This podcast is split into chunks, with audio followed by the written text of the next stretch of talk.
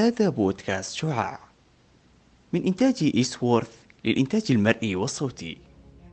ارتبطت الرياضيات في أذهان العلماء والعديد من الأشخاص بمعان عديدة.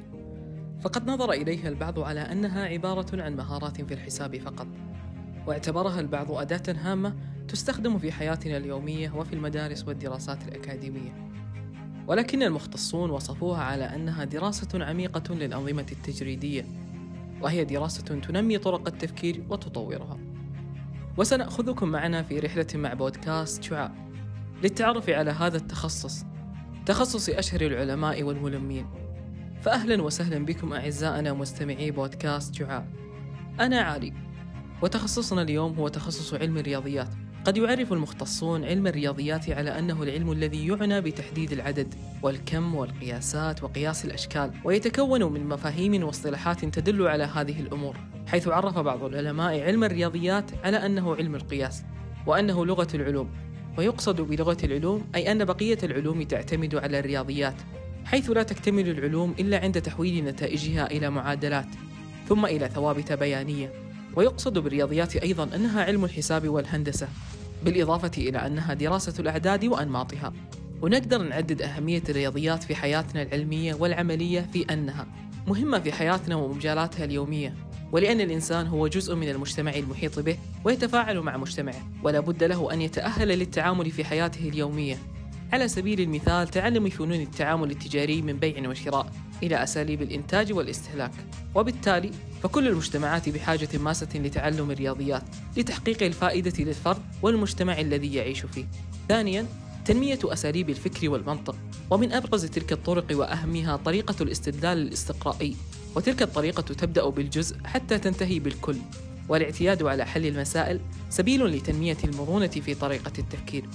ولا ننسى دور الرياضيات في حفظ تراث الحضارات وذلك لأن الرياضيات لها دور رئيسي في إحداث النمو والتطور الحضاري. وهو المعتمد في مجهودات العلماء والباحثون عبر التاريخ وجهود الباحثين والعلماء في عصرنا الحالي على تقدم علم الرياضيات وذلك من خلال الإنجازات المقدمة على مر التاريخ وتطويرها والعمل عليها. ويرجع إلى الرياضيات الفضل في عدد من الاختراعات والاكتشافات. التي قدمها علماء المسلمين منذ العصور الإسلامية ويعتبر من أهم ما قدموه من إنجازات هي نقل نظام الأرقام من أهل الهند إذ عمدوا إلى تغييره وتطويره منه. وكما أن علم الجبر وهو من أهم فروع الرياضيات والذي أسسه العالم الجليل الخوارزمي. تخصص الرياضيات ينقسم لعدة أقسام وفروع بعد التخرج منها. الرياضيات البحتة وهي عبارة عن دراسة المفاهيم الرياضية المجردة بعيدا عن التطبيق. ولها عدة أفرع وكل فرع له مجالات متعددة. المنطق وحساب القضايا والجبر المنطقي. وكذلك قسم الرياضيات التطبيقية ولها من اسمها نصيب وهي تطبيق الأساليب الرياضية في مجالات مختلفة مثل العلوم والهندسة والأعمال وعلوم الحاسب والصناعة. فإنها مزيج من العلوم الرياضية والمعرفة المتخصصة. وقد يصف مصطلح الرياضيات التطبيقية أيضا التخصص المهني الذي يعمل فيه علماء الرياضيات على حل المشكلات العملية. من خلال صياغة النماذج الرياضية ودراستها. وأخيرا الإحصاء وهو أحد أهم فروع الرياضيات ذات التطبيقات الواسعة ونعرفه على أنه علم جمع ووصف وتفسير البيانات. وبمعنى آخر صندوق الأدوات الموضوع تحت البحث التجريبي.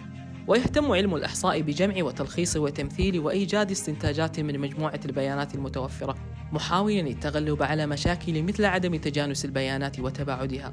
ولعل من أبرز الصفات التي لا بد أن تتوفر بك والتي تؤهلك لدراسة تخصص الرياضيات متمثلة بما يلي.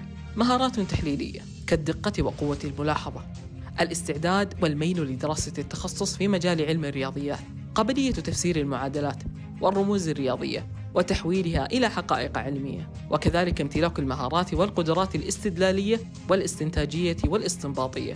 ومن أبرز المجالات الوظيفية لتخصص الرياضيات هي مراكز البحوث والمؤسسات الصناعية والمؤسسات المالية ووزارة المياه ووزارة التخطيط وشركات التأمين ومراكز الاستشارات الإحصائية ومصلحة الأرصاد والهيئة الوطنية لحماية البيئة والجامعات والتعليم. يمكننا اختصار الرياضيات في خمس سنوات أكاديمية بداية من السنة الأولى السنة التحضيرية. يدرس الطالب فيها اللغة الإنجليزية والرياضيات والعلوم الأساسية كالفيزياء والكيمياء والأحياء ومهارات الحياة الجامعية. وأخيرا المادة المضافة حديثا مصطلحات ومهارات في التخصص. وفي الأربع السنوات التخصصية سيتم دراسة أبرز المواد ومنها حساب التفاضل والتكامل بأجزائه أسس الرياضيات الجبر الخطي نظرية الأعداد المعادلات التفاضلية التحليل الحقيقي نظرية الزمر الحلقات والحقول. ومن شروط القبول للتخصص هي الحصول على الشهادة الثانوية العامة من قسم العلوم الطبيعية بنسبة لا تقل عن 75% وكذلك اجتياز اختبار المركز الوطني للقياس التحصيل والقدرات.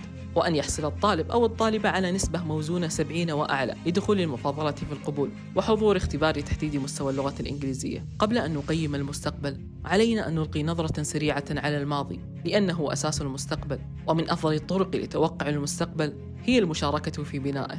كان معكم عالي وألقاكم إن شاء الله في تخصص آخر. وفي أمان الله.